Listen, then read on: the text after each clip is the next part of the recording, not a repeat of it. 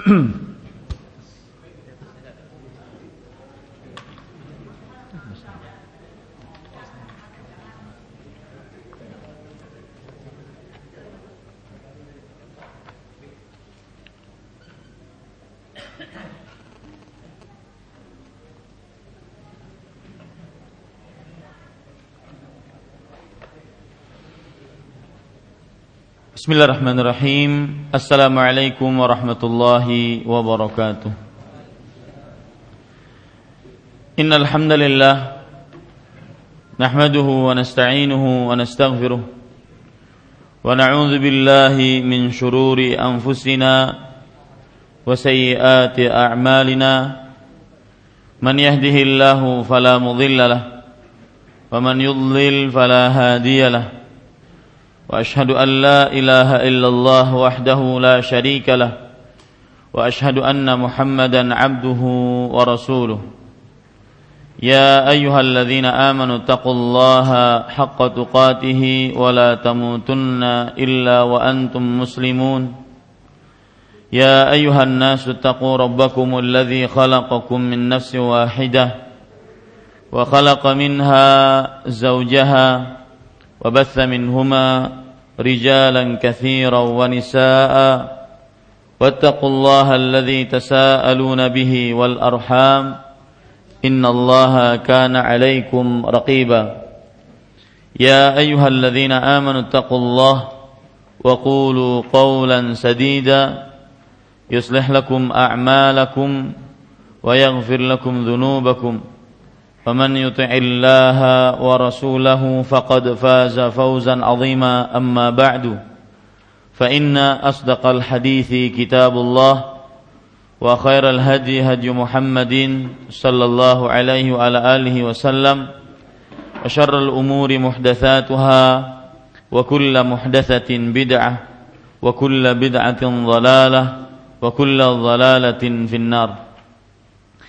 الحمد لله kita bersyukur pada Allah Subhanahu wa taala pada malam Kamis ini tanggal 23 Jumadah Tsaniyah 1435 Hijriah kita duduk bersama kembali membaca Kitab Tauhid yang ditulis oleh Syekh Muhammad At-Tamimi rahimahullahu taala.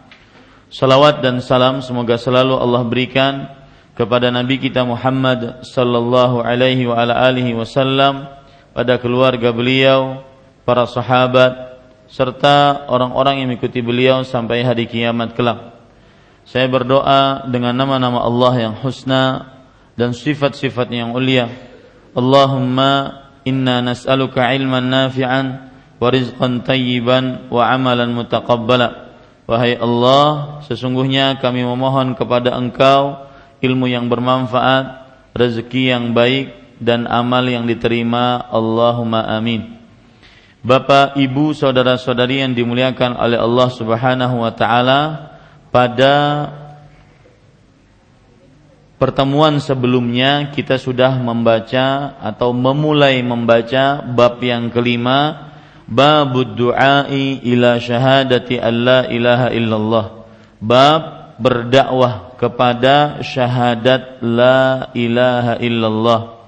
Dan di pertemuan sebelumnya juga kita membaca surat Yusuf ayat 108 yang disebutkan oleh penulis yaitu qul hadhihi sabili ad'u ilallahi ala basiratin ana wa man ittaba'ani wa subhanallahi wa ma ana minal musyrikin yang mana di dalam ayat ini bahwa salah satu cara dan metode yang dilakukan oleh para rasul ketika berdakwah adalah mendakwahkan kepada syahadat la ilaha illallah.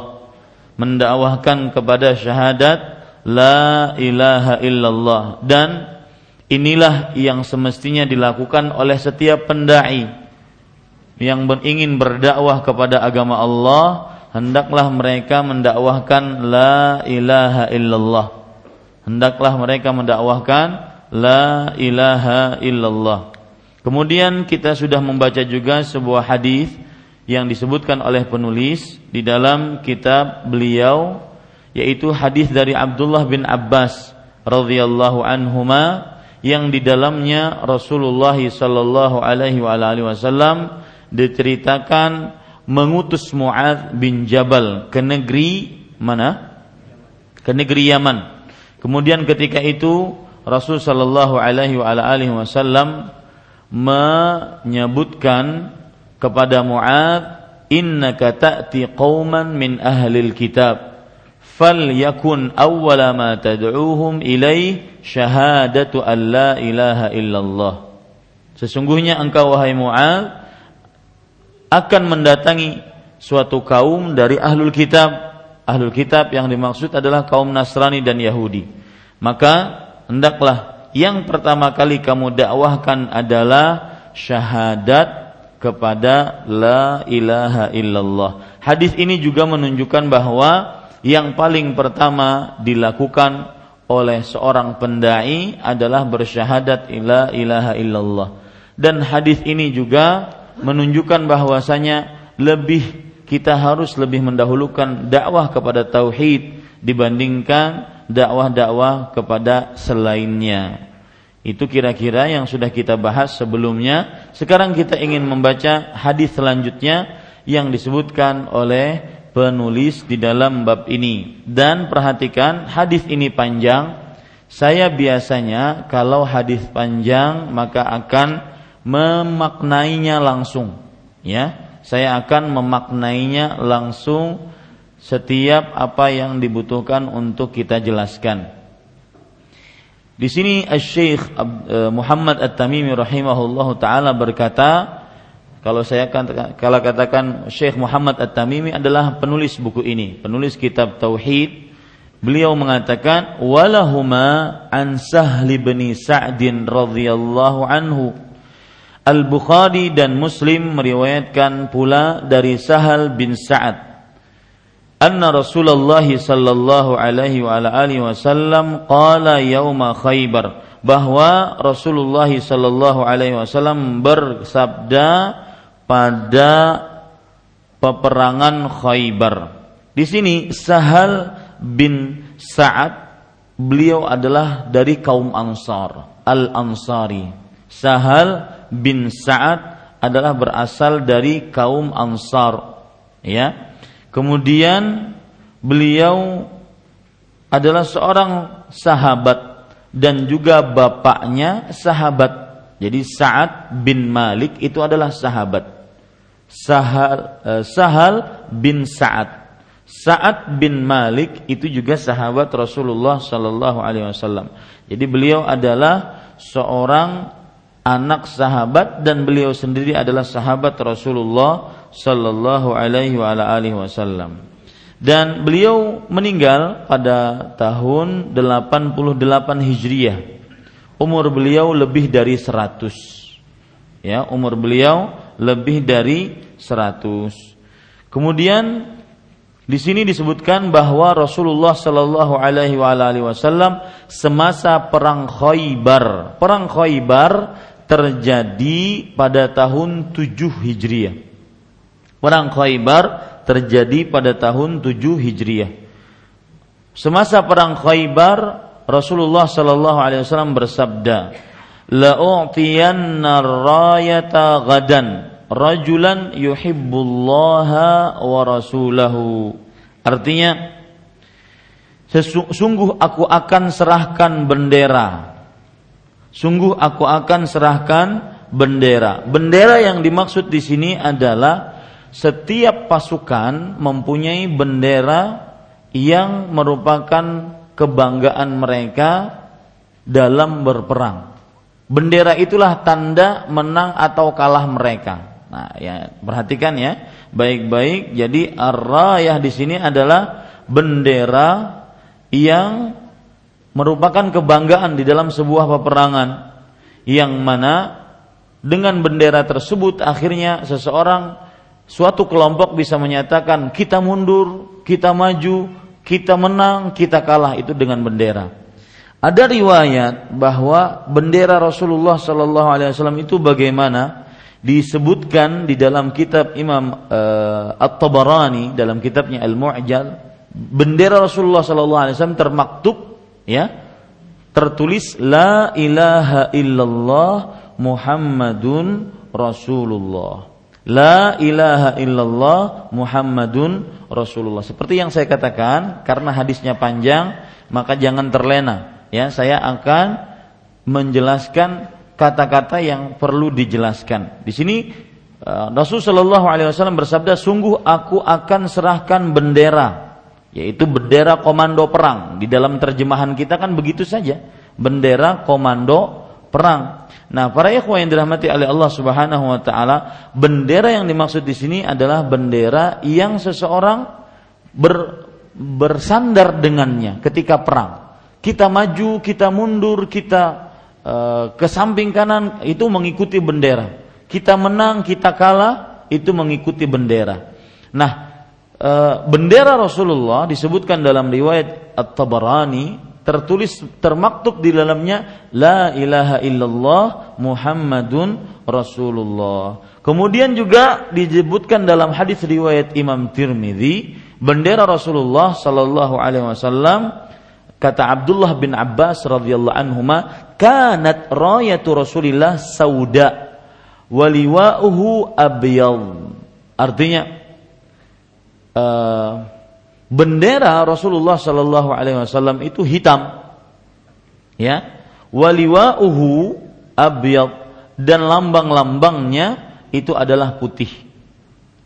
Jadi benderanya ya hitam dan lambang-lambangnya tulisan la ilaha illallah tadi apa? Putih. Nah itu sekitar gambaran dari e, bendera Rasulullah Sallallahu Alaihi Wasallam. Kemudian di sini saya ulangi, sungguh aku akan serahkan bendera. Komando perang itu besok hari kepada orang yang mencintai Allah serta Rasulnya. Kepada orang yang mencintai Allah serta Rasulnya. Dan e, serta Rasulnya dan Allah serta Rasulnya mencintainya. Jadi di sini ada dua hal saya besok akan memberikan bendera kepada orang yang dia ini mencintai Allah dan Rasulnya. Kemudian juga Allah dan Rasulnya mencintai dia. Jadi dua hal, ya dua sisi. Nah, para ikhwan yang dirahmati oleh Allah Subhanahu Wa Taala, nantinya nantinya bendera ini ternyata dalam hadis ini disebutkan akan diberikan kepada kepada Ali bin Abi Thalib radhiyallahu anhu nantinya ya nantinya. Di sini menunjukkan keutamaan yang sangat agung dari Ali bin Abi Thalib bahwasanya Rasulullah Shallallahu Alaihi Wasallam menyebutkan bendera ini akan diberikan kepada orang yang mencintai Allah dan Rasulnya dan dia dicintai Allah dan Rasulnya. Ini keutamaan yang sangat luar biasa.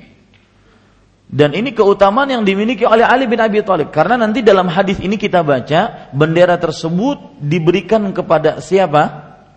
Kepada Ali bin Abi Thalib radhiyallahu anhu yang akan kita baca nantinya. Taib. Akan tetapi para ikhwah yang dirahmati oleh Allah Subhanahu wa taala, meskipun ini keutamaan kepada Ali bin Abi Thalib radhiyallahu anhu, akan tetapi bukan berarti kita mengkultuskan Ali bin Abi Thalib dari kesalahan. Bukan berarti kita menjadikan Ali bin Abi Thalib apalagi yang lebih parah seperti yang dikata yang di yang diyakini oleh orang-orang Syiah Rafidhah mengkultuskan Ali bin Abi Thalib sehingga mereka menjadikan Ali bin Abi Thalib lebih utama dibandingkan uh, Rasulullah sallallahu alaihi wasallam. Nah, ini keliru. Ya, ini tidak demikian. Tapi para ikhwan yang dirahmati oleh Allah Subhanahu wa taala. Kita lanjutkan. Kemudian dalam hadis ini disebutkan yaftahullahu ala yadaih. Rasul sallallahu alaihi wasallam bersabda, semoga Allah menganugerahkan kemenangan melalui tangannya.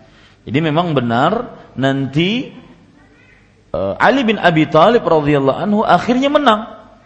Semoga Allah Subhanahu wa taala memberi menganugerahkan kemenangan atasnya. Nah, ketika yang dipimpin perang Khaybar oleh Ali bin Abi Thalib radhiyallahu anhu, maka akhirnya memang menang. Ini para ikhwas sekalian dirahmati oleh Allah Subhanahu wa taala. Kemudian kita lanjutkan. Fabatan nasu yadukuna lailatahum ayyuhum yu'taha. Nah, ini terdapat pelajaran menarik. Maka semalaman suntuk orang-orang pun memperbincangkan siapakah di antara mereka yang akan diserahi bendera tersebut pada pagi harinya.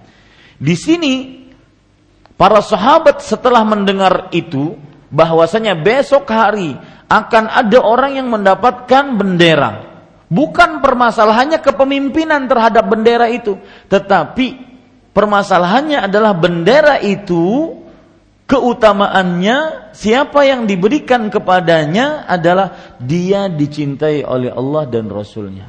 Ini yang luar biasa. Dan juga dia adalah orang yang mencintai Allah dan Rasulnya. Dan ketika Nabi Muhammad Sallallahu Alaihi Wasallam bersabda seperti itu, itu wahyu benar-benar wahyu dan kita harus mempercayainya. Maka para sahabat pun ya mereka semalaman suntuk membicarakan akan hal itu. Di sini terdapat pelajaran menarik yaitu keutamaan para sahabat Nabi radhiyallahu anhum. Yang mana orientasi mereka bukan sekedar dunia. Saya ingin di majelis ini, terutama di masjid ini, terutama jamaah Masjid Imam Syafi'i dan yang mengikuti kajian-kajian di masjid ini, saya ingin merubah mindset berpikir kita. Yakini Pak baik-baik, keutamaan bukan dengan harta. Keutamaan bukan dengan rupa. Keutamaan bukan dengan kemewahan. Keutamaan ketika seseorang dicintai oleh Allah dan Rasulnya. Ini yang menjadikan para sahabat semalaman suntuk mereka berbicarakan akan hal itu.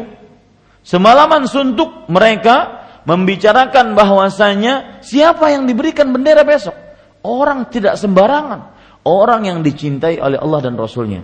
Orang yang mencintai Allah dan Rasulnya saja itu termasuk keutamaan apalagi sampai dicintai oleh Allah dan Rasulnya. Lebih utama lagi. Kenapa?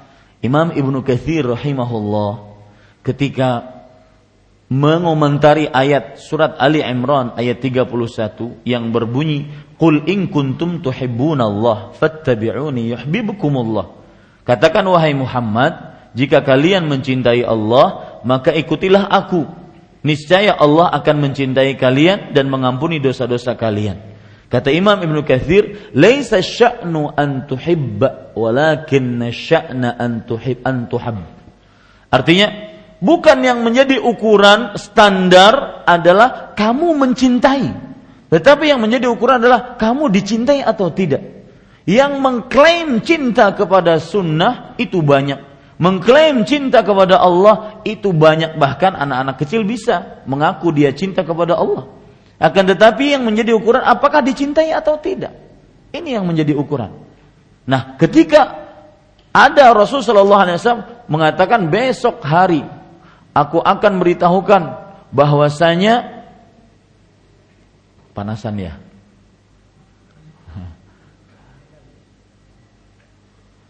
Panasan mungkin dinyalain kipas anginnya.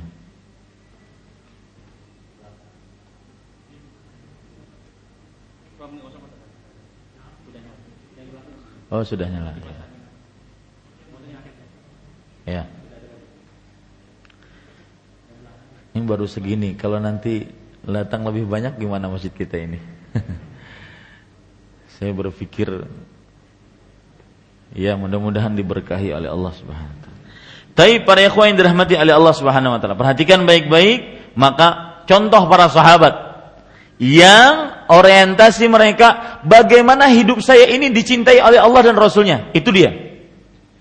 Bagaimana selama hidup saya dicintai oleh Allah dan Rasulnya. Dan ini yang perlu kita contoh. Berlomba-lomba di dalam menggapai ridha Allah.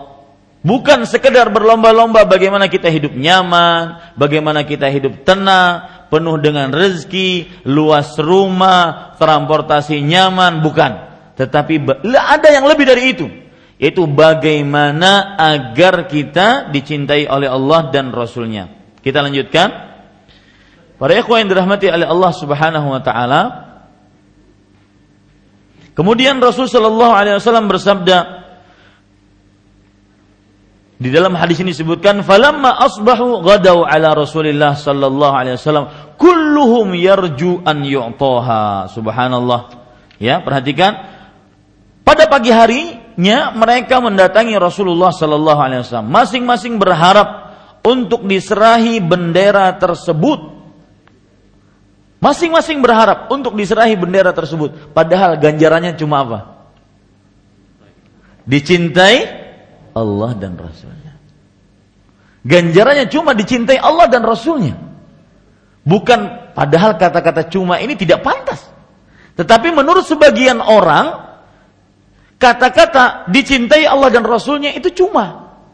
Karena se seperti yang saya katakan, sebagian orang memandang sebuah kesuksesan itu selalu dengan kemewahan, harta, ting tinggi jabatan, Sebagian orang memandang kesuksesan itu hanya dengan kalau seandainya seorang melimpah ruah hartanya, tidak kekurangan, tidak. Di sana ada yang lebih sukses daripada orang-orang seperti ini. Dicintai Allah dan Rasulnya. Maka saya katakan kepada bapak, ibu, ya, bapak, ibu, saudara-saudari sekalian, jangan memandang kesuksesan itu saya sekarang kurang duit, kurang harta, berarti tidak sukses. Ya, saya sekarang kurang jabatan berarti saya bangkrut. Bangkrut itu bukan dengan harta. Bangkrut itu adalah ketika seseorang tidak dicintai oleh Allah dan Rasulnya. Ini para ikhwan yang dirahmati oleh Allah Subhanahu wa taala. Makanya contoh para sahabat. Mereka berlomba-lomba pagi hari mendatangi Rasul sallallahu alaihi wasallam mengharap mereka yang didapatkan mendapatkan bendera tersebut. Dan ingat di sini, ketika mereka berharap mendapatkan bendera tersebut bukan karena bendera kemudian memimpin, tidak seperti yang sekarang berharap dipilih, berharap dipilih, ya, bukan karena bendera itu untuk sebagai sebuah simbol kepemimpinan, tapi di balik itu ada janji Rasulullah, rajulan yuhibbullaha wa rasulahu wa yuhibbuhullahu wa rasuluh. Seseorang yang diberikan bendera tersebut adalah orang yang diberikan oleh Allah. Orang yang mencintai Allah dan Rasulnya, orang yang dicintai oleh Allah dan Rasulnya. Kemudian, faqala lalu Nabi Muhammad sallallahu alaihi wasallam bertanya, "Aina Ali bin Abi Thalib radhiyallahu anhu?"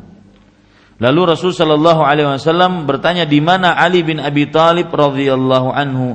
Ali bin Abi Thalib radhiyallahu anhu adalah beliau anak paman Rasulullah sallallahu alaihi wasallam dan istri eh, suami dari anak perempuan Nabi Muhammad sallallahu alaihi wasallam dan khalifah yang keempat dan termasuk salah satu yang disebut-sebut sebagai orang pertama-tama masuk dalam agama Islam dari kalangan anak-anak muda atau remaja.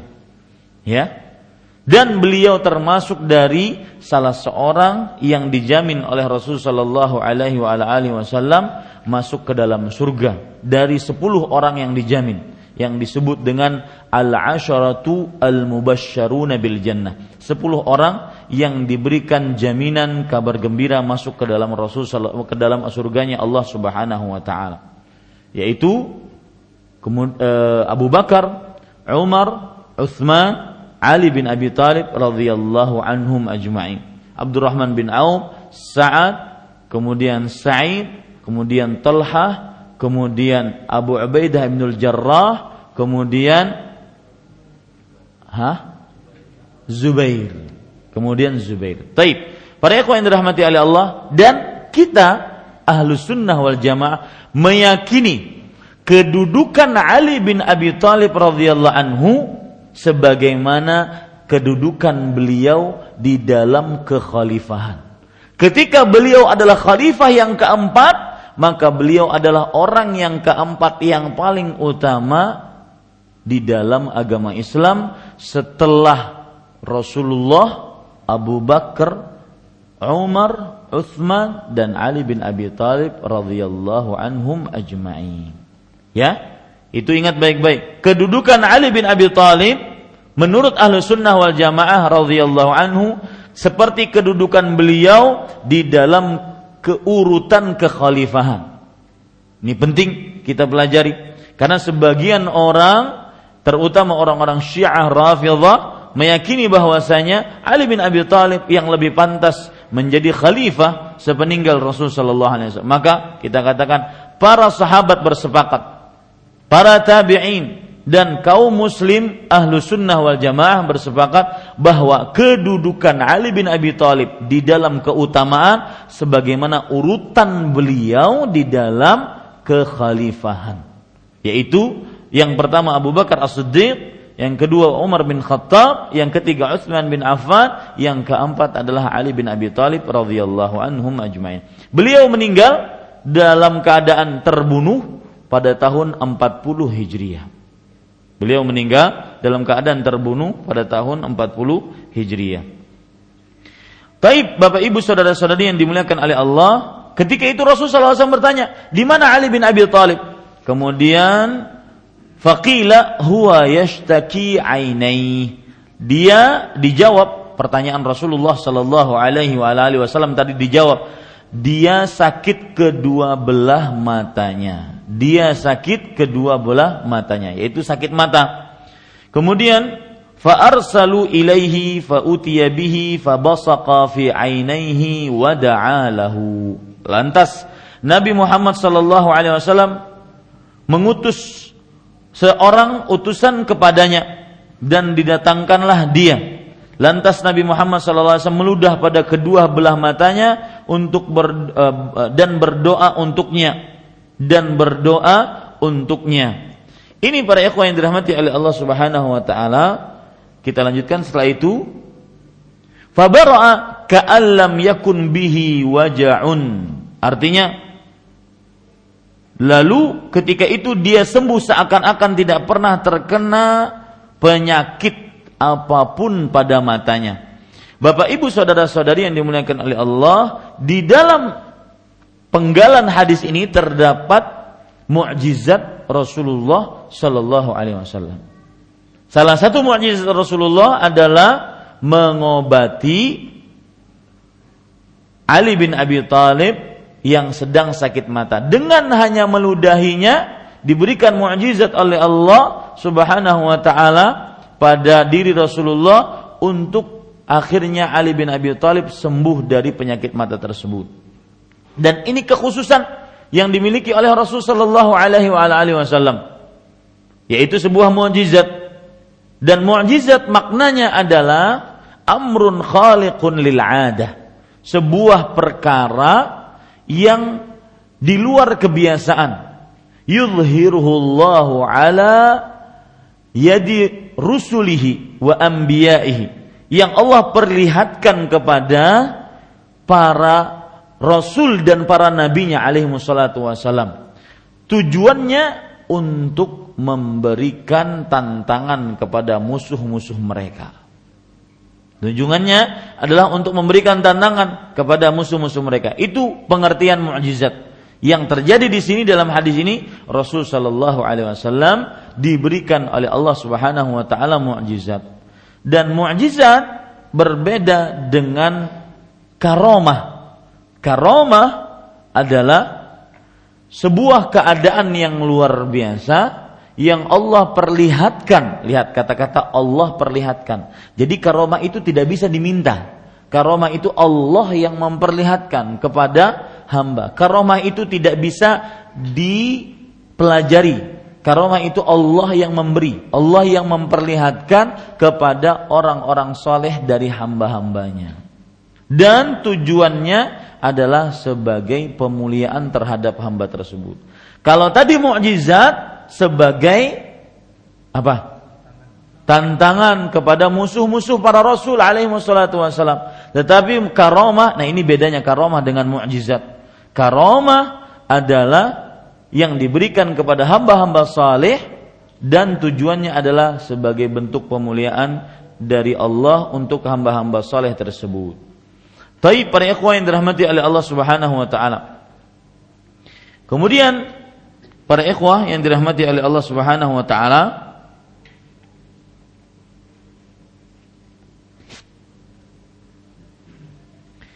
Disebutkan dalam riwayat Imam At-Tabarani, Ali bin Abi Thalib mengatakan, "Fama ramattu wala sada'tu mundu dafa'an Nabi sallallahu alaihi wasallam ilayya rayah."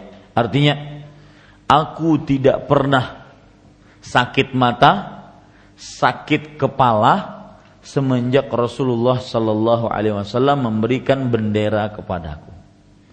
Ini termasuk yang riwayat-riwayat yang disebutkan di dalam kitab Imam At-Tabarani sebagai penjelasan hal tersebut.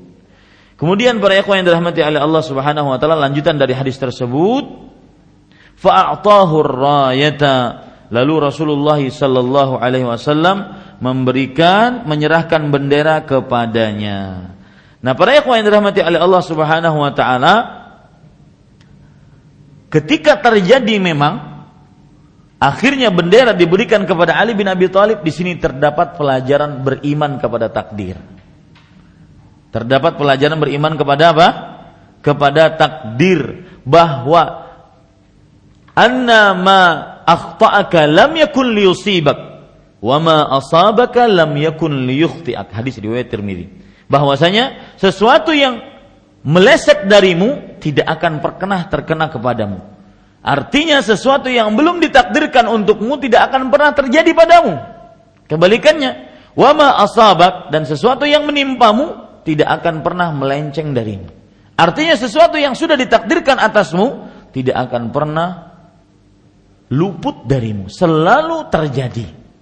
Apa yang sudah ditakdirkan oleh Allah Subhanahu wa taala dan ini membuat orang tenang hidupnya.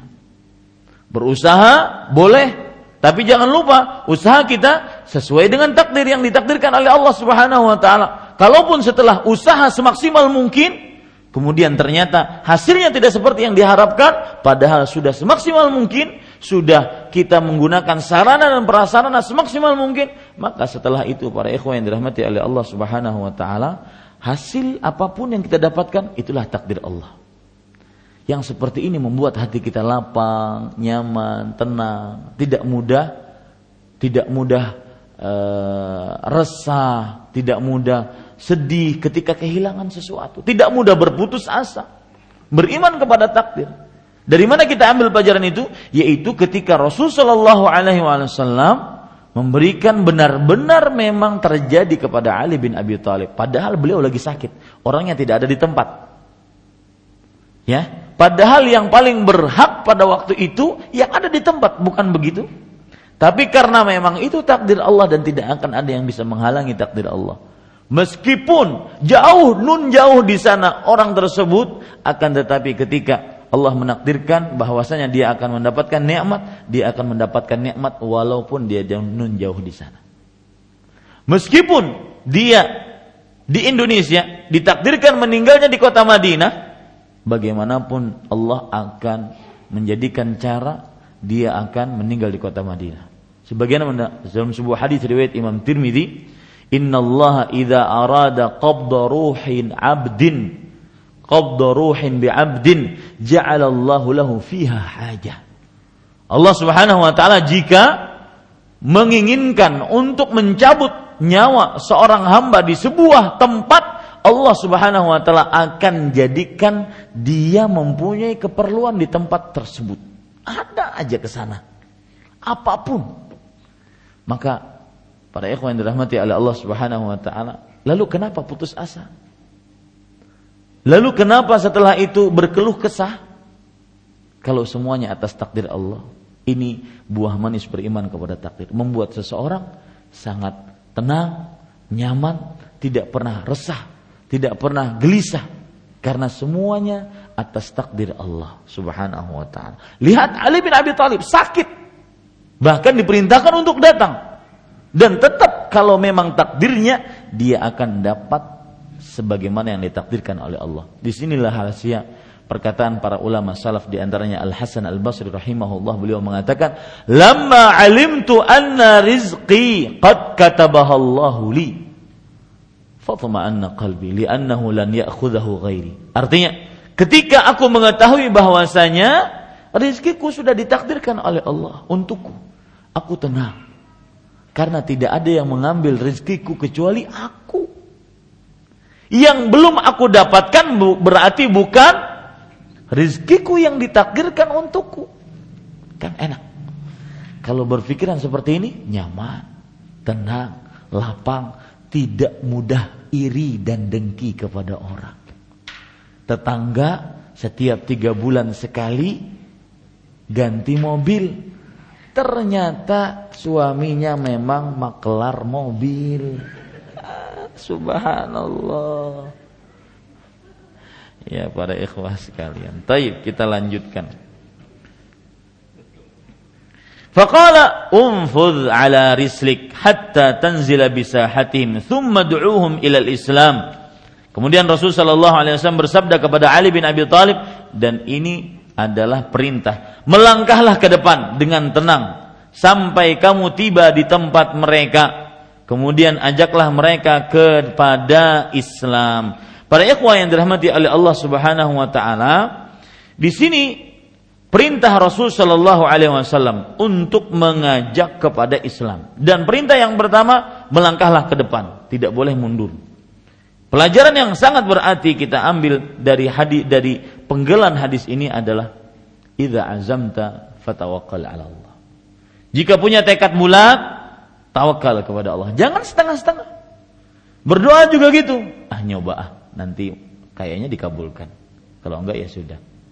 Jangan. Begitu juga usaha. Usaha idza azamta fatawakkal 'ala Allah. Umfud 'ala rizqik, langkahlah ke depan. Jangan mundur. Dan bahkan para ikhwan yang dirahmati oleh Allah Subhanahu wa taala, akhirnya Ali bin Abi Thalib tidak pernah mundur ketika perang. Terus ke depan sampai beliau memenangkan pertempuran. Silahkan azan dulu.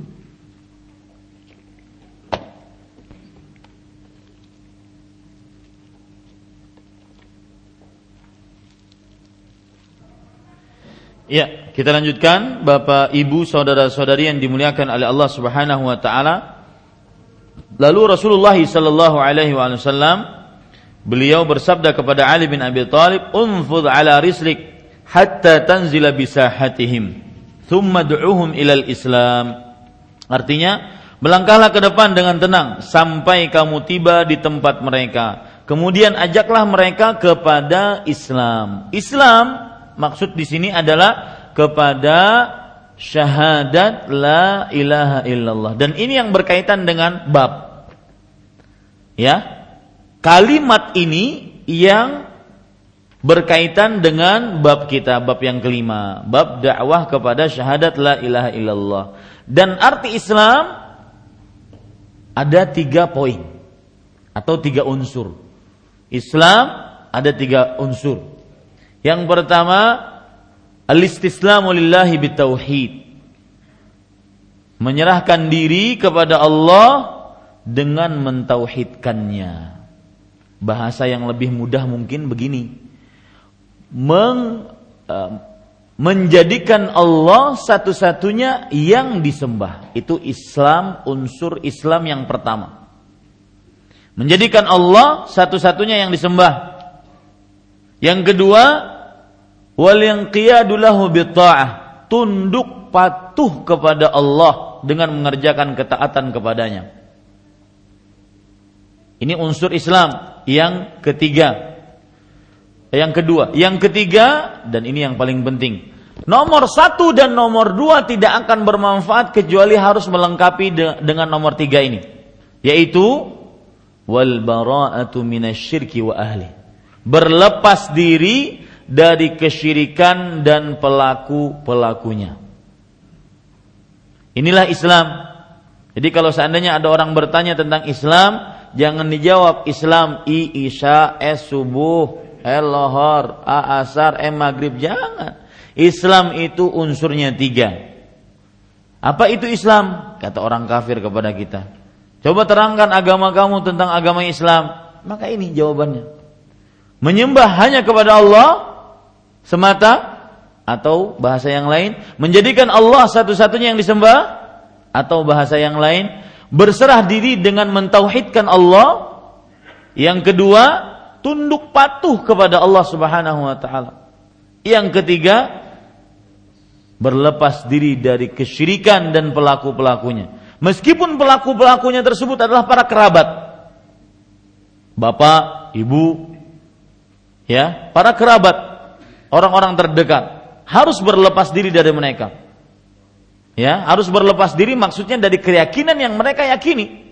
Kalau seandainya orang ada orang tua yang mereka itu musyrik, maka sang anak tetap berbuat baik kepada orang tuanya, tetapi untuk masalah keyakinan tidak boleh mengikuti orang tua dalam hal ini. Karena keyakinannya adalah keyakinan kesyirikan. Ini pada ikhwan yang dirahmati oleh Allah Subhanahu wa taala. Itu Islam.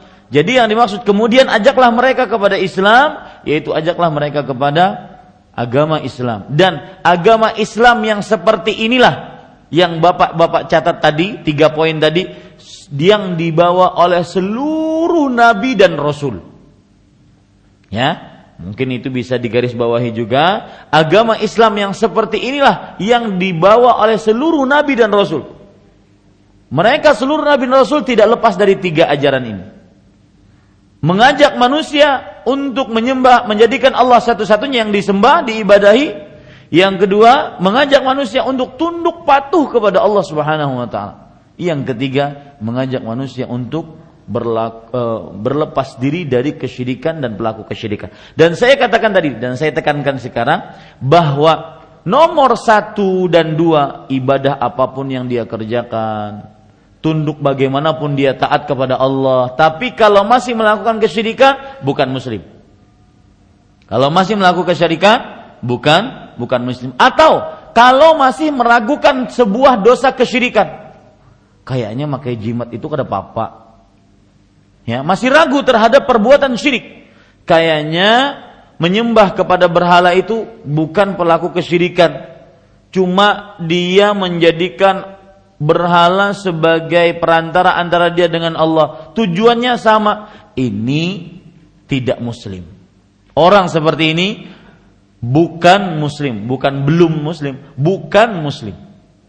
Ya jadi yang ketiga itu syahadat seseorang tidak akan bermanfaat kecuali dia harus melengkapi yang ketiga, harus berlepas diri dari segala macam kesyirikan. Kalau misalkan ada sebagaimana yang diusung oleh orang kaum liberal bahwa semua agama sama, cuma jalan-jalannya yang beda, maka ini belum muslim. Orang-orang seperti ini belum muslim. Karena kenapa? Karena yang namanya Islam, poin ketiganya dia harus berlepas diri dari kesyirikan dan pelakunya. Bagaimana kok bisa disamakan Islam dengan syirik? Kan aneh, nggak mungkin. Islam dinamakan dengan kesyirik, disamakan dengan kesyirikan, menyatakan bahwasanya semua agama sama, tidak mungkin. Ini para ikhwan sekalian dirahmati oleh Allah Subhanahu wa taala. Kemudian setelah itu Rasulullah SAW bersabda, "Wa akhbirhum bima yajibu alaihim min haqqillahi ta'ala fih."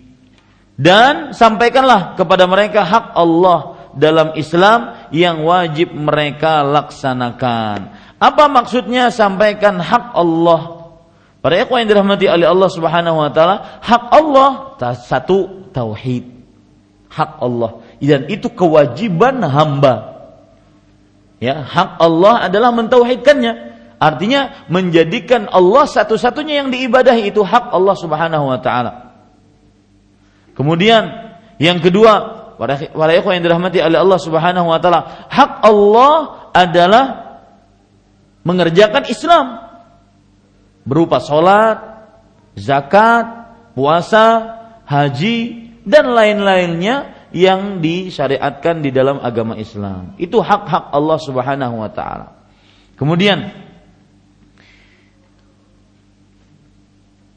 sebelum saya lanjutkan, di dalam hadis ini terdapat pelajaran tentang bahwa apa yang disebutkan oleh Rasulullah memang wahyu. Buktinya kan Rasulullah SAW berkata di awal, aku akan berikan bendera ini kepada orang yang mencintai Allah dan Rasulnya dan dia dicintai oleh Allah dan Rasulnya dan semoga Allah menganugerahkan kemenangan di tangannya. Benar-benar memang Ali bin Abi Thalib radhiyallahu anhu menang ketika peperangan Khaybar ini. Ini pada ikhwas sekalian. Ini menjadikan kita tambah percaya terhadap apa yang diucapkan oleh Rasul Shallallahu Alaihi Wasallam dan inti dari iman adalah meyakini tanpa ragu-ragu. Inti iman. Catat tuh baik-baik. Inti iman meyakini tanpa keraguan. Apa pun yang diberitahukan oleh Rasul wasallam kita yakini tanpa ada keraguan, kita benarkan, bukan sekedar membenarkan tetapi juga benarkan plus keyakinan. Ya, inti keimanan seperti itu. Bayangkan Pak, ketika kejadian Isra dan Mi'raj, zaman dahulu tidak dikenal Apollo. Zaman dahulu tidak dikenal Apollo bukan bakwan. Apollo pikirannya ke bakwan. Zaman dahulu tidak dikenal uh, apa namanya? roket. Zaman dahulu tidak dikenal alat-alat canggih yang sampai keluar angkasa tidak dikenal. Tetapi ketika Umar uh, Abu Bakar As-Siddiq radhiyallahu anhu diberitahukan oleh orang-orang kafir Quraisy, "Tuh, temanmu yang namanya Muhammad yang aku jadi sallallahu alaihi wasallam, yang aku menjadi nabi dan rasul, ya, yang aku menjadi nabi dan rasul, dia mengaku bahwasanya dia pada satu malam berjalan dari Baitul uh, Baitullah Masjidil Haram ke Baitul Maqdis Masjidil Aqsa dan kembali lagi sebelum fajar. Apa kata Abu Bakar As-Siddiq? In kana kama qala wa huwa ab'adu min usaddiquhu. Kalau seandainya yang dikatakan itu memang yang mengatakannya adalah Muhammad sallallahu alaihi wasallam dan dia lebih lebih jauh dari itu, aku akan percaya. Aku akan mempercayainya. Ini iman. Nah, kenapa saya ceritakan ini? Kenapa saya melenceng ke sini? Karena sebagian orang baru mau beriman kapan dia lihat dengan hasil matanya, baru mau beriman. Iman itu makanya saya katakan iman itu adalah apa? Keyakinan di dalam hati tanpa ada keraguan. Orang baru, baru, baru mau percaya kepada Allah ketika dia melihat hasilnya dengan mata kepala. Oh iya, kalau sedekah anak saya sembuh, baru percaya sedekah. Paham maksud saya? Iman itu di dalam hati. Sebagian orang-orang yang saya pernah bertemu dengan mereka, orang-orang ahli sains, engineer-engineer pada perminyakan. Mereka mengatakan bahwasanya baru kami paham Ustaz, bahwasanya memang Allah itu maha kuasa. Setelah kami menggali lubang, ternyata dalam lubang tersebut memang terdapat kekayaan-kekayaan yang disediakan oleh Allah untuk manusia. Baru kami percaya. Saya bilang, Mas, Pak, iman bukan dengan bukti saja. Iman apa yang ma waqarahu fil kata Allah kata Rasul sallallahu alaihi wasallam iman yang menetap di dalam hati maka saya tidak terlalu tertarik berdakwah misalkan ada tarung. Tulisan Allah disebar ke mana-mana. Kata anak-anak muda sowat lalu kenapa kalau tarung tertulis nama Allah wa ada ikan tertulis nama Allah di sisiknya. Lalu kenapa? Ya? Apakah begitu dakwah Rasul sallallahu alaihi wasallam? Tidak. Dakwah Rasul sallallahu alaihi wasallam, ya ayuhan nas qulu la ilaha illallah. Wahai manusia, ucapkan la ilaha illallah, tuflihu, kalian akan beruntung. Kita melihat mukjizat, kita tidak melihat mukjizat, percaya kita kepada Allah. Ini yang menjadikan Rasul sallallahu alaihi wasallam bersabda, "Wadittu anni alqa ikhwani." Aku sangat ingin bertemu dengan kawan-kawanku. Kata para sahabat, awalasna ikhwana.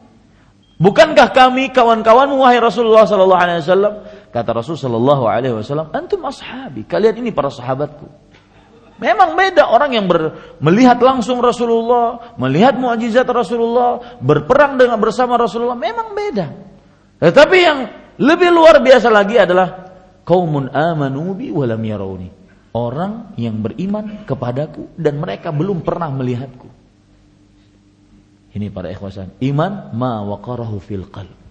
Iman adalah yang menetap dalam hati. Meskipun kita belum melihat sebuah hasil nyata dengan mata kasat kita, maka kita beriman karena iman apa yang ada dalam hati. Kita beriman kepada Allah. Pernah ada yang melihat Allah di sini? Kita berdoa kepada hal gaib yang dia tidak gaib, yang dia sami' basir, kita beriman tentang surga dan neraka.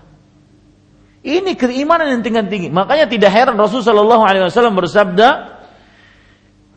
Syu'bat uh, Rasulullah Shallallahu Alaihi Wasallam bersabda, al iman sittun wa sab'una syu'bah. Iman itu 60 sampai 70 bagiannya. A'laha qaulu la ilaha illallah. Yang paling utama dari keimanan bukan amalan zahir. Amalan hati. Amalan hati yang ber, yang menancap di dalam hati. Ucapan la ilaha illallah. Yang paling rendah adnaha imatatul adza anit tariq. Yang paling rendah amalan zahir yaitu yang menyisihkan gangguan dari jalanan. Kalau orang-orang beriman hanya karena melihat hasil, ini adalah iman yang rendah. Berimanlah dengan keimanan yang tinggi, beriman dengan keyakinan hati, bukan karena melihat panda, hasil pandangan mata kasat saja. Saya akhirnya meyakini memang benar bahwasanya sedekah mendatangkan berkah. Buktinya sekarang saya melimpah ruah.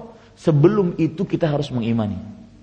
Sebelum ada ya harta yang melimpah ruah, kita harus mengimani bahwasanya memang bersedekah akan mendatangkan berkah pada harta. Saya mengimani bahwasanya akhirnya memang nantinya Allah Subhanahu wa taala akan membangkitkan manusia. Buktinya apa? Buktinya bahwasanya seperti tumbuhan-tumbuhan turun hujan kemudian tumbuh-tumbuhan. Begitulah Allah Subhanahu wa taala akan membangkitkan manusia. Baru saya beriman. Pak, Sebelum itu kita lihat kita sudah beriman. Ini keimanan tingkat tinggi. Mudah-mudahan bermanfaat. Wallahu alam sallallahu nabi Muhammad walhamdulillah rabbil alamin.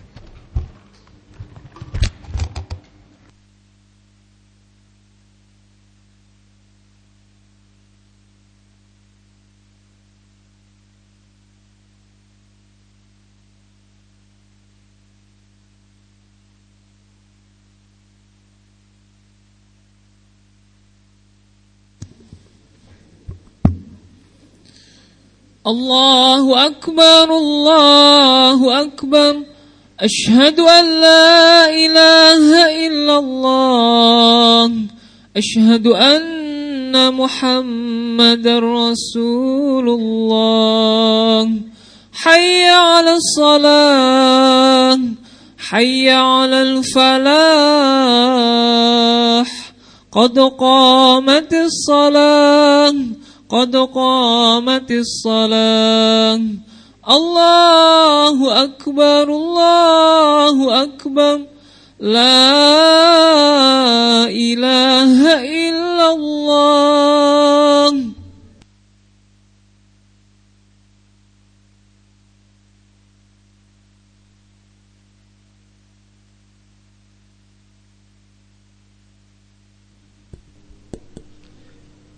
Luruskan rapatkan sapnya. Isi yang kosong atim mustaffal awal fal awal. Isi sap terdepan sebelum sap selanjutnya.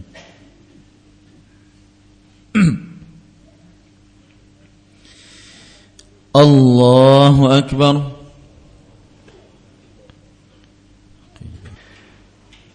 Bismillahirrahmanirrahim. Alhamdulillahirabbil alamin wa sallallahu wasallam wa baraka ala abdihi wa rasulihi nabiyina Muhammad wa ala alihi wa sahbihi ajma'in. Amma ba'du. Kita lanjutkan Bapak Ibu saudara-saudari yang dimuliakan oleh Allah.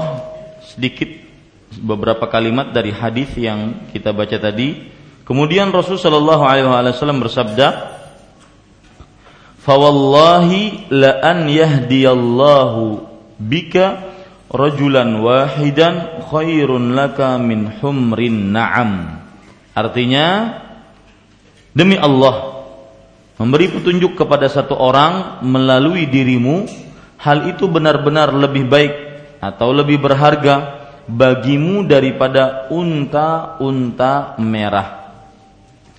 Para ikhwah, bapak, ibu, saudara-saudari yang dimuliakan oleh Allah Subhanahu wa taala, perhatikan baik-baik. Di sini Rasul sallallahu alaihi wasallam memberitahukan kepada Ali bin Abi Thalib radhiyallahu anhu bahwa salah satu keutamaan berdakwah adalah mendapatkan lebih baik daripada humrun na'am. Humrun na'am artinya di sini onta-onta merah. Kenapa disebutkan onta-onta merah? Karena orang Arab sangat mengenal unta-unta merah bahwasanya amfasu amwalil Arab. Artinya harta yang paling berharga untuk orang Arab itu atau bagi menurut orang Arab itu adalah unta-unta merah. Harta yang paling berharga bagi orang-orang Arab pada waktu itu adalah unta-unta merah. Menunjukkan para ikhwan yang dirahmati oleh Allah Subhanahu wa taala ketika seseorang mendapat petunjuk setelah keutamaan dari Allah, kemudian orang ini, maka orang ini benar-benar mendapatkan yang lebih baik daripada dunia. Mendakwahi orang, kemudian seseorang mendapatkan petunjuk karenanya setelah Allah Subhanahu wa taala, maka ini lebih baik daripada mendapatkan harta-harta dunia. Ini hadis terdapat pelajaran di dalamnya, yaitu motivasi agar mendakwahi orang. Hadis-hadis seperti ini yang menjadikan para pendakwah dan juga orang-orang yang ingin sibuk di dalam dakwah tidak pernah berhenti berdakwah. Dan para pendakwah butuh sarana-sarana yang bisa dia jadikan sebagai dakwah. Seperti misalkan para pendakwah butuh hal-hal yang mengakibatkan orang-orang seperti ini bisa datang. Para pendakwah butuh masjid, para pendakwah butuh tempat, para pendakwah butuh alat-alat. Semua yang ikut dalam saran dan dakwah masuk ke dalam hadis ini. Ya, dan ini keutamaan berdakwah kepada Allah Subhanahu wa taala. Bahwasanya dia lebih baik menjadikan seseorang mendapatkan hidayah, petunjuk dari Allah daripada hanya sekedar mendapatkan perkara-perkara yang berharga dari perkara dunia. Kenapa demikian, Pak? ada perkataan Ali bin Abi Thalib yang menarik. Beliau mengatakan, "Al-ilmu khairun minal mal." Ilmu lebih baik dibandingkan harta. Al-ilmu yahrusuka wa anta tahrusul mal. Ilmu menjaga dirimu. Sedangkan kamu yang menjaga hartamu. Mencapek kan menjaga harta? Bisi sepeda motor sebuting. Uyuh mandaknya di mana? Bisi sepeda motor e, dua di rantai rantainya lebih panjang lagi. Jadi subhanallah diperbudak oleh harta. Saya ketika bertemu dengan Al Ustadz Al Maududi Hafizullah yang insya Allah kita akan mengundang beliau nanti pada bulan Oktober. Beliau mengatakan bahwa seorang tidak boleh diperbudak oleh dunia. Dunia tidak boleh memperbudak kita. Kita yang ngatur dunia. Kita yang ngatur dunia, bukan dunia yang ngatur kita. Ini para ikhwan yang dirahmati oleh Allah Subhanahu wa taala. Kemudian wal ilmu kalau di ilmu kalau disampaikan dia akan tambah bermanfaat. Sedangkan harta kalau seandainya seseorang menyimpan-nyimpan, dia malah akan tambah sengsara.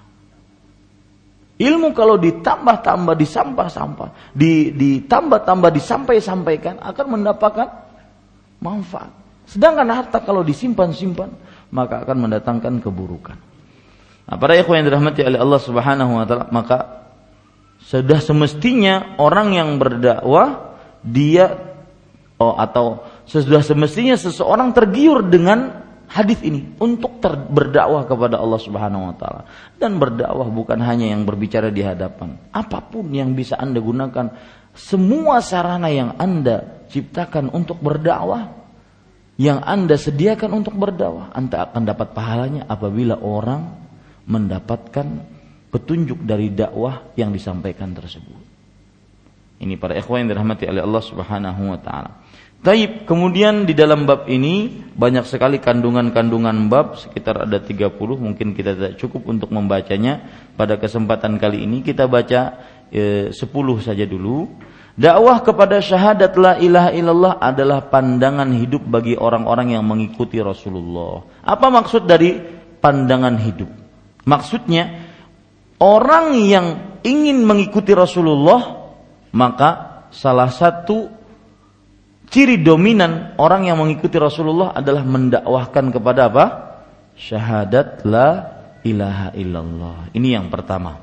Yang kedua, diingatkan dalam bab ini supaya ikhlas dalam berdakwah semata-mata karena Allah karena kebanyakan orang kalau mengajak kepada kebenaran justru ia mengajak kepada kepentingan dirinya sendiri nah ini berbahaya ini penyakit para pendakwah ini penyakitnya para orang-orang yang berdakwah di jalan Allah yaitu tidak ikhlas karena Allah Subhanahu wa taala salah satu tanda orang yang ikhlas dalam berdakwah adalah dia tidak memperhatikan apakah dia dilihat oleh orang, dipuji, ataukah nanti dia akan diberikan hadiah atau tidak, bukan ukuran. Yang jelas dia menyampaikan ayat Al-Quran atau hadis Rasulullah SAW. Dan dakwah itu ibadah. Kalau berbicara ibadah maka memer memerlukan dua dua syarat. Yang pertama ikhlas. Yang kedua yang kedua adalah mencontoh Rasulullah Sallallahu Alaihi Wasallam. Sebagian orang menurut kandungan yang kedua ini dalam berdakwah kelihatannya ingin mengajak kepada agama Allah, tetapi sebenarnya adalah mengajak kepada kepentingan sendiri. Dan ini perhatikan ya, ini yang menjadikan orang ibadah apa pun itu dan termasuk di dalamnya dakwah tidak kontinu, tidak istiqamah. Orang yang tidak ikhlas tidak akan pernah istiqamah. Karena dia menunggu pujian. Mana Pak Haji itu terima kasih aja kada lo nulun. Menunggu pujian. Menunggu sanjungan. Menunggu dikatakan wah, menunggu dikatakan masya Allah, menunggu dikatakan. Ketika pujian tersebut tidak sampai-sampai kepada dia, mulai dia merunduk, malu, mulai dia merunduk putus asa, mulai akhirnya dia terputus beramal. Yang ketiga, kandungannya mengerti betul dan yakin apa yang didakwahkan adalah termasuk kewajiban. Maksud dari e, kandungan ini para ikhwan yang dirahmati oleh Allah Subhanahu wa taala bahwasanya ketika seorang berdakwah apa pun yang dia dakwahkan harus dia pahami dan itu wajib bagi dia. Tidak boleh dia berdakwah dengan kebodohan. Berdakwah dengan ilmu hukumnya wajib. Kalau tidak berilmu maka mohon maaf lasta ahlan dakwah. Mohon maaf anda bukan orang yang pantas untuk berdakwah. Anda pantas orang yang didakwahi. Ya. Ini maksud dari kandungan yang ketiga ini. Kandungan yang keempat yaitu Termasuk bukti kebaikan tauhid adalah bahwa tauhid adalah mengagungkan Allah. Ini yang sering saya ucapkan. Anda tidak akan pernah benar-benar mampu mentauhidkan Allah jauh dari kesyirikan kecuali ketika mengagungkan Allah. Dan semua bentuk pencemaran terhadap tauhid adalah hasil dari tidak mengagungkan Allah. Orang berdoa kepada selain Allah, percaya kepada selain Allah, meminta kesugihan kepada selain Allah, bertanya kepada makhluk-makhluk Allah tentang hal gaib. Ini semuanya terjadi karena tidak mengagungkan Allah. Orang percaya kepada jimat, cincin yang beraja, telur yang sudah diraja, batok kelapa yang sudah diraja. Orang percaya kepada gambar-gambar wali yang kalau seandainya ditempel di rumah-rumah akan mendatangkan keberkahan ataupun kebaikan. Orang percaya kepada pusaka-pusaka keris, parang, Majapahit. Adakah parang Majapahit? Perasaan parang itu di Banjar aja. Ya, percaya kepada yang seperti itu. Salah satu sebabnya adalah apa? Tidak mengagungkan Allah. Ya, maka saya sering mengatakan, Anda ingin agar tidak terkena dosa syirik, dosa terbesar sepanjang sejarah umat manusia, agungkan Allah. Dan di sini doa Rasul sallallahu alaihi wasallam sering beliau mengatakan, da'watul maqrub an yaqul Allahu Rabbi la usyriku bihi syai'an. Doanya orang yang sedang sesah, resah, gundah, gelisah, yang rentan sekali melenceng dari jalan Allah, doanya orang yang sedang banyak masalah, doanya yang anaknya sedang sakit, tiga bulan tidak turun panas-panasnya, yang rentan sekali ingin kesembuhan dari anaknya dengan cara apa pun, adalah orang-orang yang berdoa, Allahu Rabbi, Allah yang memeliharaku. Aku tidak mensyirikan Allah dengan sesuatu apa pun. Apa hubungannya resah dengan tauhid? Ketika orang mengagungkan Allah, maka dia tidak akan pernah mensyirikan Allah. Pada saat itulah hilang keresahan dia. Itu rahasianya. Maka para ikhwah sekalian dirahmati oleh Allah, mengerti betul dan yakin apa yang didakwakan adalah tauhid termasuk kewajiban. Yang keempat termasuk bukti kebaikan tauhid bahwa tauhid adalah mengagungkan Allah.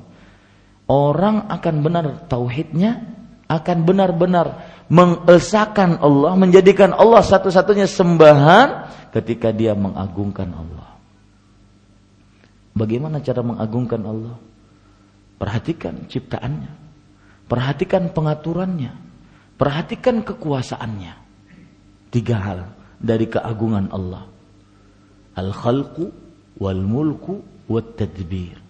Penciptaan, pengaturan dan kekuasaan. Itu cara mengagungkan Allah dengan memperhatikan tiga hal ini yang ada pada diri Allah Subhanahu wa taala. Yang kelima yaitu dan di antara keburukan syirik adalah bahwa syirik adalah merendahkan Allah. Tidak heran Allah berfirman, "Wa man adallu mimman yad'u min dunillah man la yastajibulah." Artinya, tidak ada yang lebih sesat daripada orang-orang yang berdoa kepada selain Allah yang tidak mengabulkan permintaannya. Kan aneh. Di sini letaknya dosa kesyirikan. Bukan sekedar dosa kesyirikan itu menduakan Allah, tidak. Dosa kesyirikan itu adalah menyamakan sang khalik, maha pencipta, maha pengatur, maha berkuasa dengan makhluk-makhluk. Kan di situ mohon maaf bahasa saya kan kurang ajar terhadap Allah Subhanahu wa taala. Kenapa Allah mengatakan sebagaimana disebutkan dalam surat Luqman ayat 13, "Inna syirka la zulmun azim." Sesungguhnya kesyirikan adalah sebuah kezaliman yang sangat agung. Salah satu salah satu sebab Kenapa kesyirikan disebut perbuatan zalim? Karena menyamakan selain Allah makhluk dengan Allah. Di dalam perkara yang khusus memang milik Allah. Menyamakan kucing dengan Allah.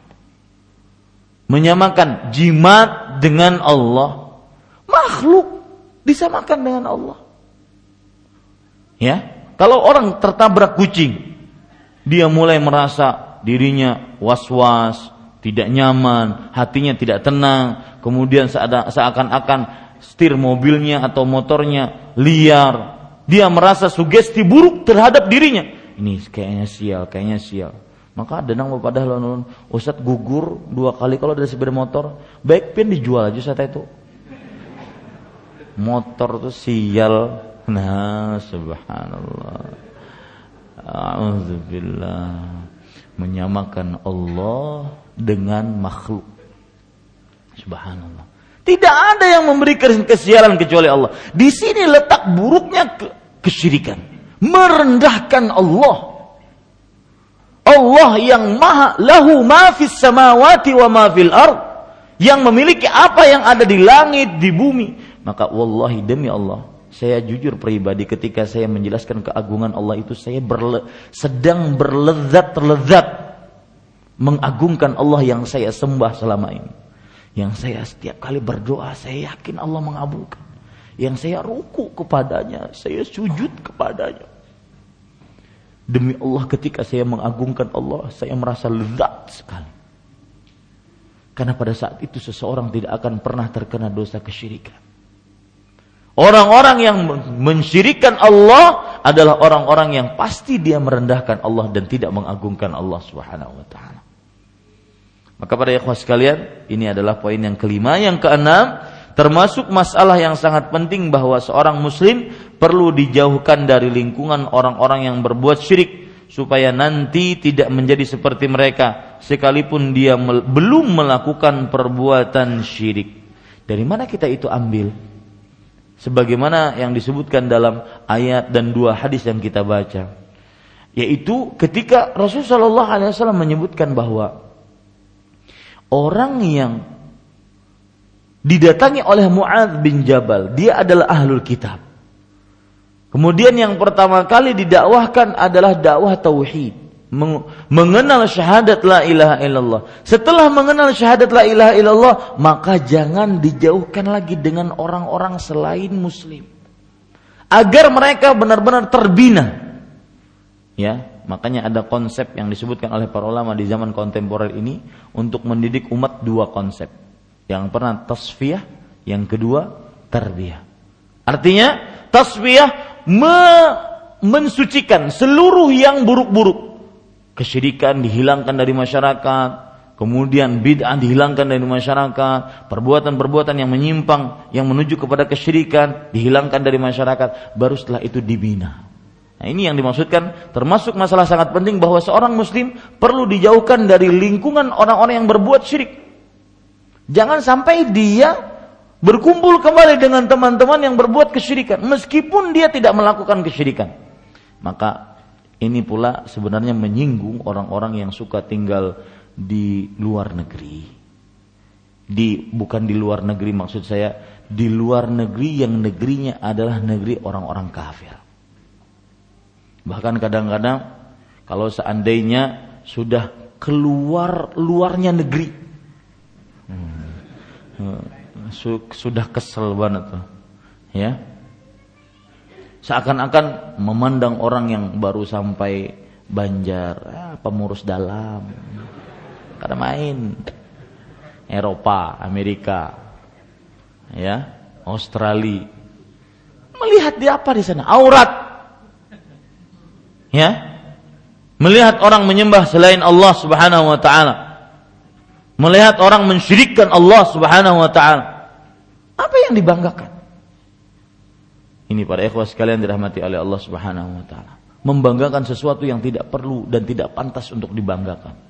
Maka jangan hidup di tengah-tengah orang musyrik meskipun kita tidak melakukan kesyirikan karena ditakutkan kita akan tercemari dengan kesyirikan tersebut. Yang ketujuh, tauhid adalah kewajiban pertama. Maka saya menyinggung di sini kepada para orang tua atau calon-calon orang tua, ajari anak-anak Anda perkara tauhid. Pertama, itu yang paling utama. Ketika kita melihat hadis-hadis tadi, bahwasanya yang diajarkan oleh Rasulullah kepada para sahabatnya agar mengajak manusia kepada tauhid, itu kita bisa ambil dalam kehidupan kita sehari-hari terhadap anak-anak kita. Ajari mereka perkara tauhid. Pertama kali, lebih dibandingkan mengajari mereka potong bebek angsa balonku ada lima. Ya. Ajari mereka tauhid bahwasanya dan ini amanah yang ada pundak semua orang tua agar dijaga amanah. Amanah yang disebutkan oleh Allah Subhanahu wa taala dalam surat Ar-Rum ayat 30 yang disebut dengan fitrah. Fa'aqim wajhaka lid-din hanifan fitratallah allati fatara an-nas 'alaiha. Dirikan wajahmu untuk agama Allah Subhanahu wa taala lurus kepadanya. Itulah fitrah Allah yang Allah fitrahkan kepadanya manusia. Anda wahai para orang tua tidak akan disebut sebagai orang tua yang sukses meskipun anak Anda sekolah tinggi sekali. Meskipun Anda sesukses anak Anda sesukses apa pun, tidak akan dinamakan anak yang sukses, orang tua yang sukses apabila tidak mengajari anaknya perkara tauhid.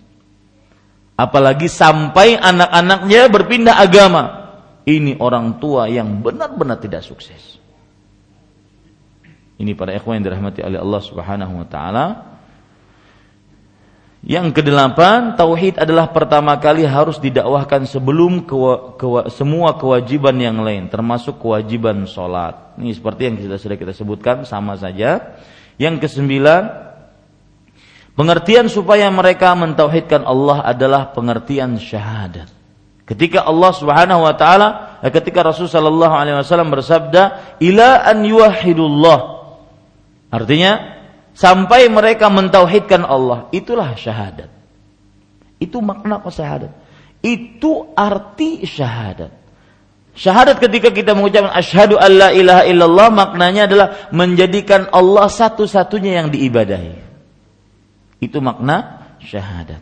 Yang ke sepuluh seseorang bisa termasuk bisa jadi termasuk ahlul kitab akan tetapi dia tidak tahu pengertian la ilaha illallah yang sebenarnya atau mengetahuinya tetapi tidak mengamalkannya.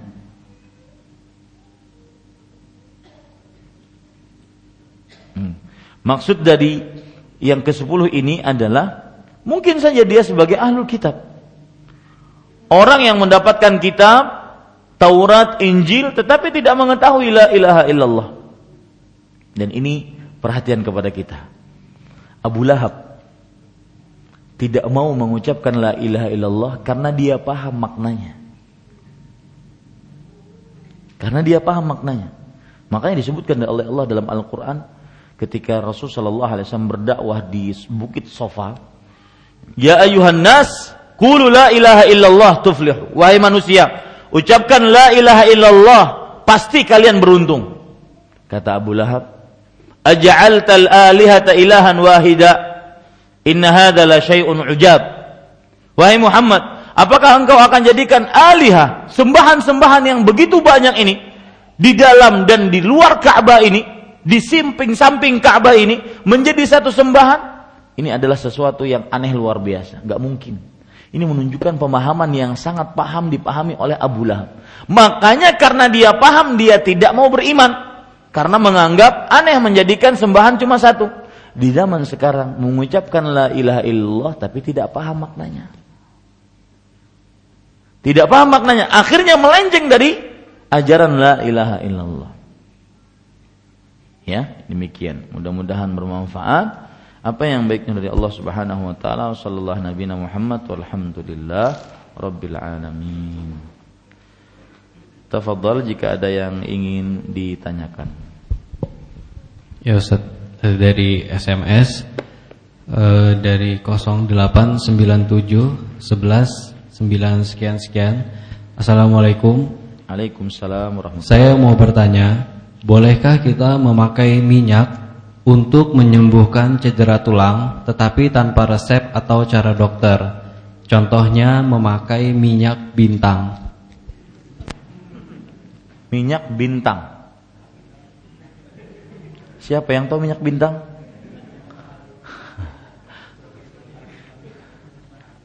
minyak bahari Pak Pak Para ikhwah sini saya ingin menjelaskan uh, semoga setelah penjelasan ini tidak ada yang bertanya tentang kebingungan apakah ini syirik apakah bukan.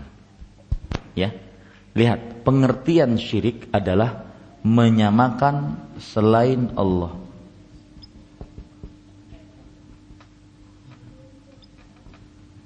Menyamakan selain Allah.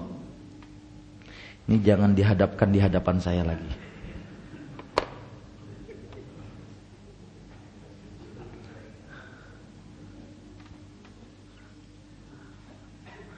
Menyamakan selain Allah. Ya. Dengan siapa disamakan? Dengan Allah.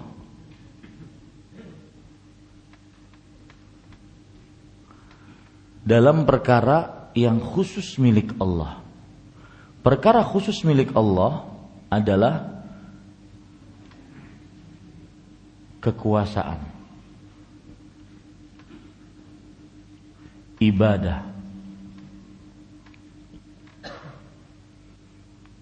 Ketika tadi ditanya, bolehkah memakai minyak bintang? Tujuannya tentunya adalah bertanya, apakah ini syirik atau tidak? Ya, maka jawabannya apakah terjadi penyamaan?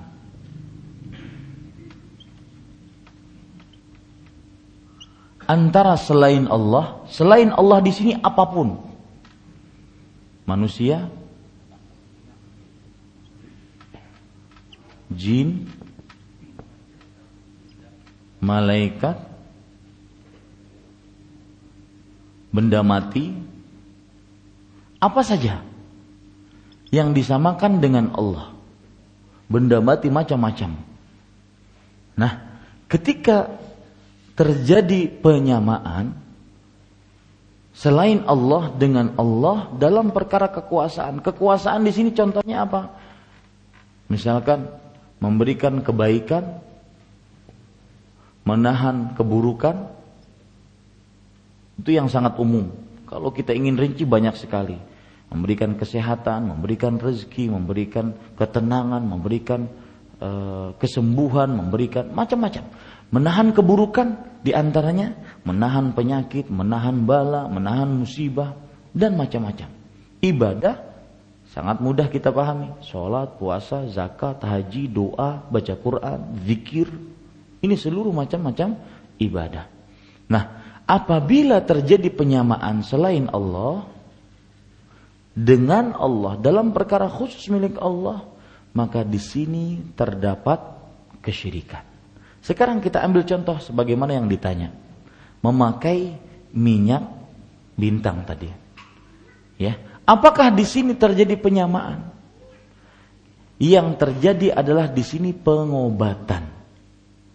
Cuma permasalahannya apakah di situ ada mitos? Ada keyakinan bahwasanya minyak itulah yang menyembuhkan. Nah, kalau seandainya terbukti secara medis apa pun nama minyaknya, entah itu minyak bintang, minyak bulan, minyak matahari, kalau seandainya memang terbukti misalkan, hmm, pada himam ulun ada namanya minyak bubut. Ada kelapa Pak Nah, minyak bubut. Ya, kalau secara medis terbukti, oke, okay, tidak mengapa. Sama seperti perkara memakai kalung yang konon ceritanya kalung itu bisa menumbuhkan eh, energi-energi positif karena berkat batu yang dipakai pada kalung tersebut. Jika terbukti secara medis, itu berarti adalah sebuah pengobatan. Kalau tidak, maka itu berarti masuk ditakutkan masuk ke dalam apa? penyamaan. Sama saya pernah ditanya oleh kawan-kawan yang mendirikan sekolah di Jakarta, sekolah elit. Salah satu persyaratan pertama yang mereka lakukan ketika mereka menerima murid, mereka akan membaca telapak tangan si murid.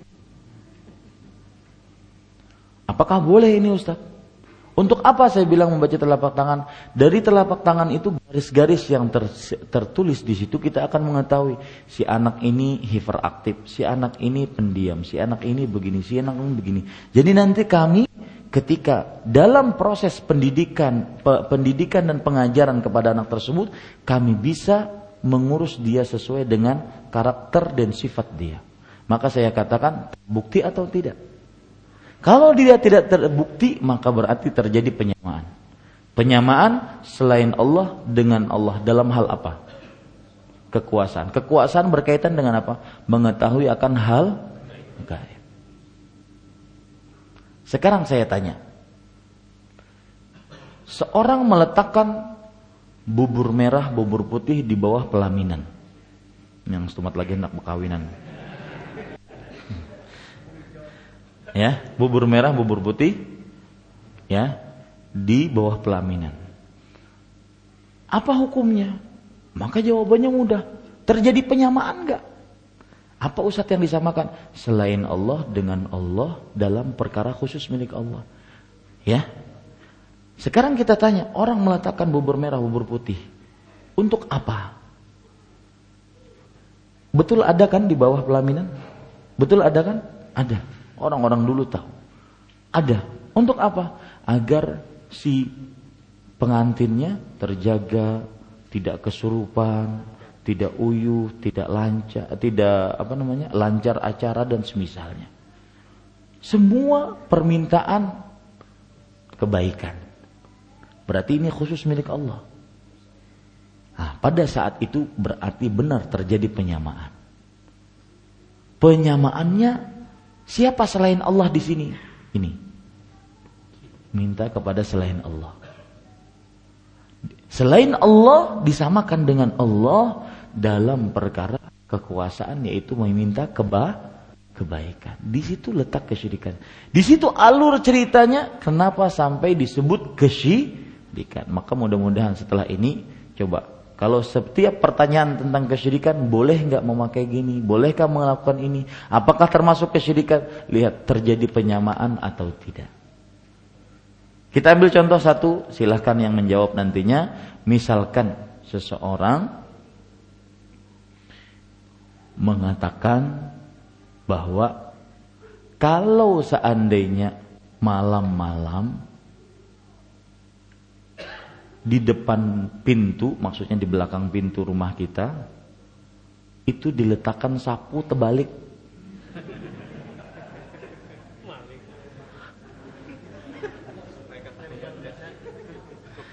Ah, hukumnya apa?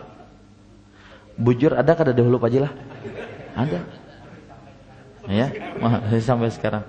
Tapi pian kada menggawe kalau Pak Taib. Hah.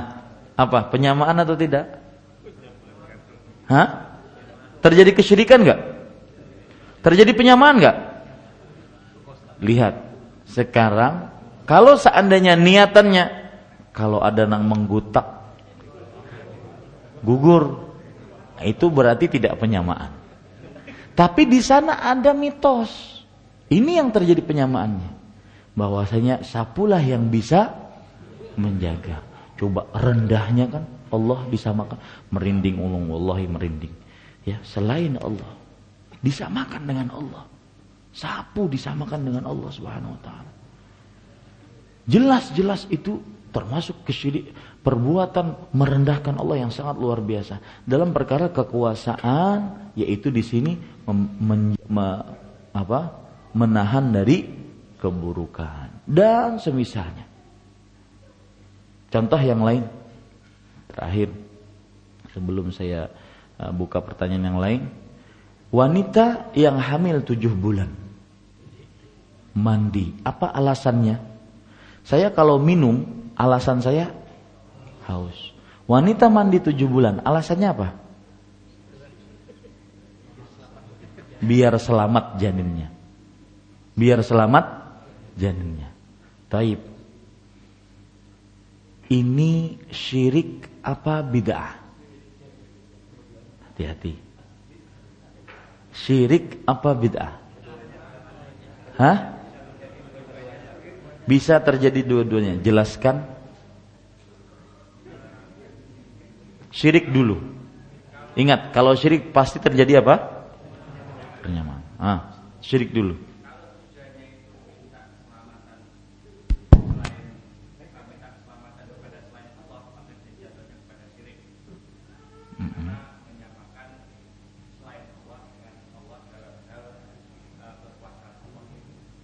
Yang disamakan selain Allah di sini apa?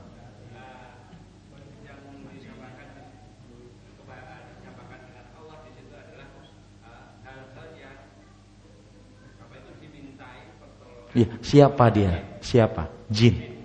Maka kalau Anda tanya orang yang mandi ya, mandi tujuh bulanan, pian lagi minta lawan jin gak? Berarti cuma apa? Bid'ah. Bukan cuma berarti bukan meremehkan, ya, tetapi hanya bid'ah. Ini yang ingin saya tuju. Bedakan antara kesyirikan dengan perbuatan bid'ah. Ya. Mudah-mudahan bisa dipahami ya. Silahkan yang lain. Nah, kalau dia mandi menganggap dia selamat. Sekarang permasalahannya dia tidak menyamakan selain Allah. Sekarang saya ingin nanya, apa dalam proses itu menyamakan?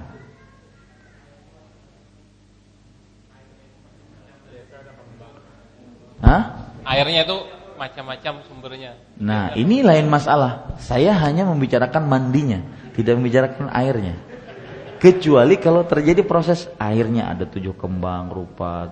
Nah ini baru. Ya, maka harus benar-benar diteliti. Jangan asal kita memfonis. Kalau tadi dia minta kepada selain Allah dalam mandinya, maka tanya orang yang mandi, dia nggak minta kepada selain Allah. Ya, paham maksud saya? Nah, itu dia. Jadi di sana ada cuma batas bid'ah, ada yang kalau yang pakai kembang-kembang tadi pian gak dahulu. Nah, sampai kesyirikan demikian. Taib, yang lain silakan. Ya Ustaz. Nah, Ah, Bagaimana kita mengetahui kalau Allah itu sama Rasulullah SAW mencintai kita gitu. Bagus pertanyaannya ini sangat luar biasa. Pertanyaan jazakallah khair ya. Bagaimana Allah Subhanahu wa taala bagaimana kita mengetahui Allah itu mencintai kita? Maka jawabannya lihat proses kehidupan kita di dunia. Ditunjuki oleh Allah dalam kebaikan atau tidak. Lihat seluruh anggota tubuh kita dari mulai ujung rambut sampai ujung kaki. Apakah Allah Subhanahu wa taala memberikan petunjuk kepada kebaikan atau tidak? Apa dalilnya? Hadis qudsi riwayat Bukhari. Rasul sallallahu alaihi wasallam bersabda, "Wa la yazalu 'abdi yataqarrabu ilayya bin nawafil hatta uhibbah." Fa idza ahbabtuhu kuntu sam'ahu alladhi yasma'u bih wa basarahu alladhi yubsiru bih wa yadahu allati yabtishu biha wa. Artinya dan masih saja seorang hamba mendekatkan dirinya kepada Allah dengan amalan-amalan sunnah sampai aku mencintainya. Jika aku mencintainya, Allah mencintai hamba tersebut aku akan menjadi pendengarannya yang dengannya dia mendengar penglihatannya yang dengannya dia melihat tangannya yang dengannya dia mengambil, kakinya yang dengannya dia berjalan. Maksud dari hadis ini adalah Allah akan memberikan petunjuk kepada seluruh anggota tubuhnya. Maka perhatikan anggota tubuh kita. Apakah benar-benar dilaksanakan kepada ketatan kepada Allah atau tidak? Dan tadi saya baru baca perkataan Ibnul Jauzi dalam kitab beliau Sayyidul Khatir bukan menjadi ukuran kebaikan seorang hamba ketika soleh di hadapan orang banyak. Tetapi ketika sendirian, hancur-hancuran. Ya. Lebih baik dia di hadapan orang banyak mungkin tidak terlalu terkenal kesolehannya. Tapi ketika sendirian, dia benar-benar hamba Allah Subhanahu wa taala. Sebagian orang memperhatikan penampilan di hadapan orang banyak. Kelihatan soleh, kelihatan kelihatan alim. Tapi ketika sendirian hancur-hancuran di hadapan Allah Subhanahu Ini yang menjadikan perkataan ulama salaf, la taj'alillah ahwanan nadhirina ilaik. Jangan engkau pernah jadikan Allah zat yang paling rendah melihatmu. Kalau di hadapan manusia kita paling takut untuk berbuat dosa. Di hadapan Allah apakah kita juga seperti itu? Ini para ikhwan yang dirahmati oleh Allah Subhanahu wa taala. Dan itu berkaitan dengan kecintaan Allah terhadap seorang hamba. Yang dicintai oleh Allah akan ditunjukkan jalan-jalan yang lurus oleh Allah Subhanahu wa taala yang tidak dicintai oleh Allah dibiarkan dia dalam kesesatannya tambah sesat sampai akhirnya dia mati dalam keadaan su'ul khatimah. Paham ya Pak? Mikir. Nah, kasih mic kepada Bapak. Nah, waktunya tinggal 5 menitan. Nah. Silakan Pak. Assalamualaikum warahmatullahi wabarakatuh. Waalaikumsalam warahmatullahi wabarakatuh. Ustadz yang dirahmati Allah Subhanahu wa taala. Allahumma amin dan Bapak semoga juga dirahmati oleh Allah Subhanahu wa taala. Ada dua pertanyaan yang kita tanyakan di sini.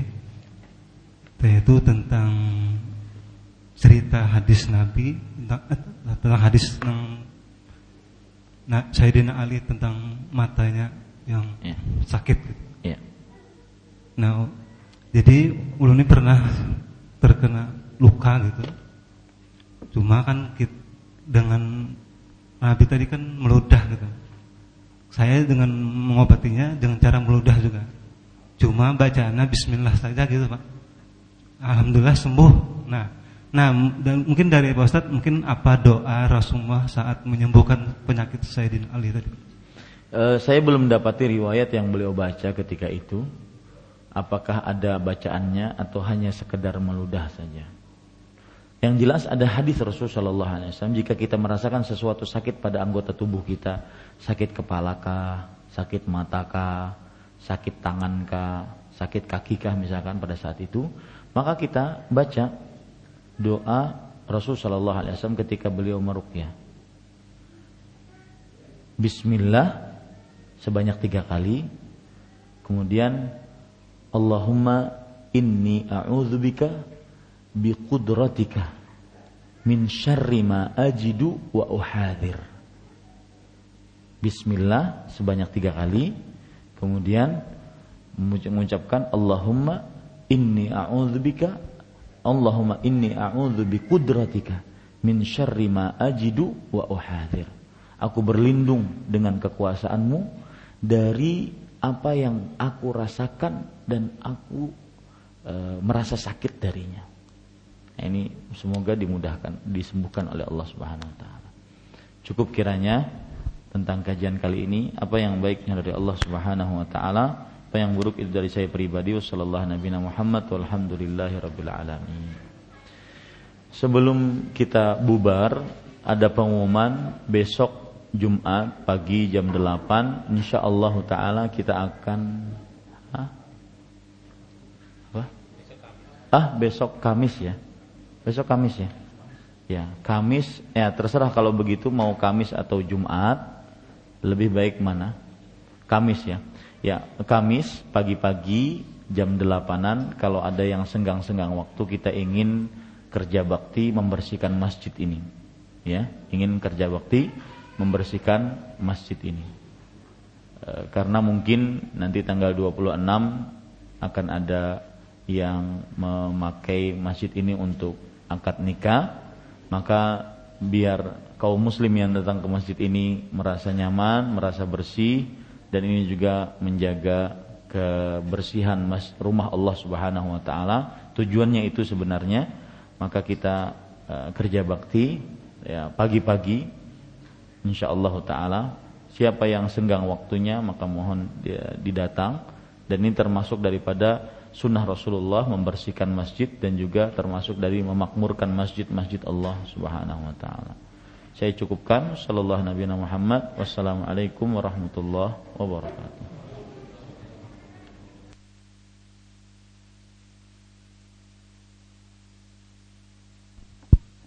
Bismillah. E, kembali kami menyampaikan undangan kajian yang akan e, pekan ini Insya Allah uh, kita kedatangan Ustadz uh, Muhammad Wasito dari Klaten, Jawa Tengah. Yang insya Allah kajian beliau uh, dimulai pada hari Jumat. Pertama khutbah Jumat di Masjid Imam Syafi'i. Terus malam Jumat, malam Sabtu di Masjid Asalam Kompleks Samsat. Terus sore Sabtu Ba'da Asar di Masjid Imam Syafi'i kembali dan malam Ahad Ba'da Isya di rumah Pak Bambang Gunawan. Terus yang kelima hari Ahad pagi di Majelis Ta'lim Ar-Rahmat dan selanjutnya terakhir di Ba'da Maghrib di Masjid Baitul Hikmah Unlam. Uh, mungkin itu kami mengajak kepada seluruh jamaah untuk bisa menyampaikan kepada jamaah lain yang tidak bisa berhadir dan mudah-mudahan bisa mengambil ilmu dari Ustadz Muhammad Wasito dari Klaten, Jawa Tengah dan ada undangan juga dari saudara kita Akhi Eko Prianto yang insya Allah akan mengadakan walimah di Masjid Imam Syafi'i hari Sabtu tanggal 26 jam 9 hingga selesai jam 12 siang. Dan insya Allah kajian Ustadz Ahmad Zainuddin di Masjid Ar-Rahmah Sungai Andai Ba'da Maghrib besok malam Demikian pengumuman dari kami. Uh, atas perhatiannya diucapkan terima kasih barakallahu fikum.